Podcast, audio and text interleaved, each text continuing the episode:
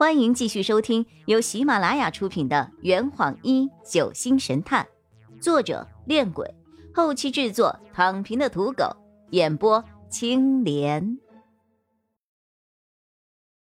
第一百二十一章，还把他给糟蹋了。洛佩的推理很简单，逻辑也不难想，但就事实而言，这完全是正确的。翟村长叹了一口气：“唉，真是造孽呀！这事儿还得从三十七年前说起。三十七年前，启祥县中出现了一伙山贼。”这伙山贼平日里靠打劫山里行人的财物为生，劫财之后，该杀的杀，该埋的埋。当时县里的警察部门发展没有现在这么完备，所以这伙山贼。在启祥县的山村里横行霸道了两年之久。后来村民们还给他们起了个称号“启祥五杀”。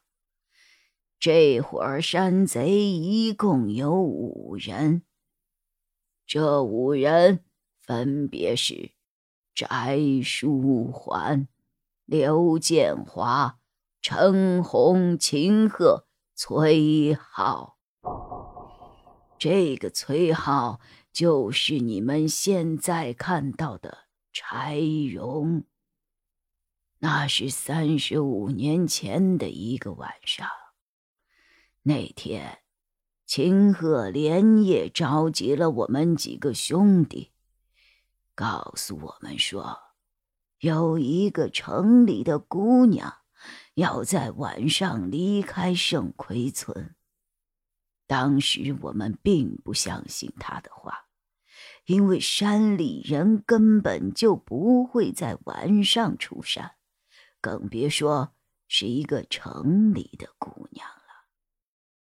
秦河跟我们说，那个城里的姑娘是当时圣奎村村官陈进宝带回村的女友。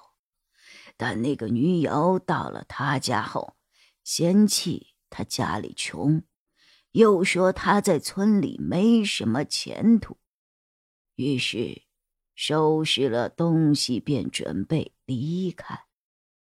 你们也知道，那个时候根本就没有车会在晚上离开盛奎村，要想出山，那个姑娘。就只能走夜路。在秦鹤的安排下，我们在山路上拦下了那个姑娘，抢走了她的所有财物，还把她，哎，还把她给糟蹋了。当时那个姑娘在路边奄奄一息。我们本想将他杀了，永绝后患。可就在这个时候，远处居然传来了汽车的声音。我们留心观察，看到对面的山路上居然出现了一抹车灯。那个时候，住在山里的人都很穷。能开车进山的都是城里的有钱人，于是我们便将那个姑娘丢在河边，让她自生自灭。我们在山路上设帐拦下了那辆车，将车上的一家老小全部都给杀了。哎呀！一家十余口全部死在了我们的刀下，现在想起来，我的心里，我的心里，哎！翟村长他哭了，但我从心底里不想原谅他。洛佩冷冷的说着：“等下再哭，接着说。”翟书桓哽咽了几下。当时，车上有一个男人，趁我们不注意，逃进了山里。秦鹤、刘建华和陈红便拿着火把追了过去。我和崔浩就在车上检查抢得的财物。车厢里装着满满的一袋子钱，足够当时我们几个吃一辈子的了。后来，崔浩在另一个行李箱里找到了一本房产证，那上面有极乐庄园新主人柴荣的签名。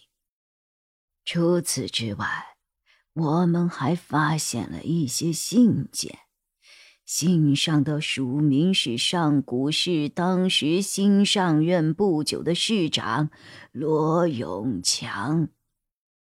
重点，重点，圈重点！我就差当时没有把纸和笔拿出来了。信的内容是什么？罗织材料，构陷温平。包凯惊呼着。举报温平贪毒的事情是柴荣和罗永强策划的阴谋。这坛已经喝完了，你猜出凶手是谁了吗？啊，老板，拿酒来。呃呃，更多精彩，请关注青莲嘚不嘚。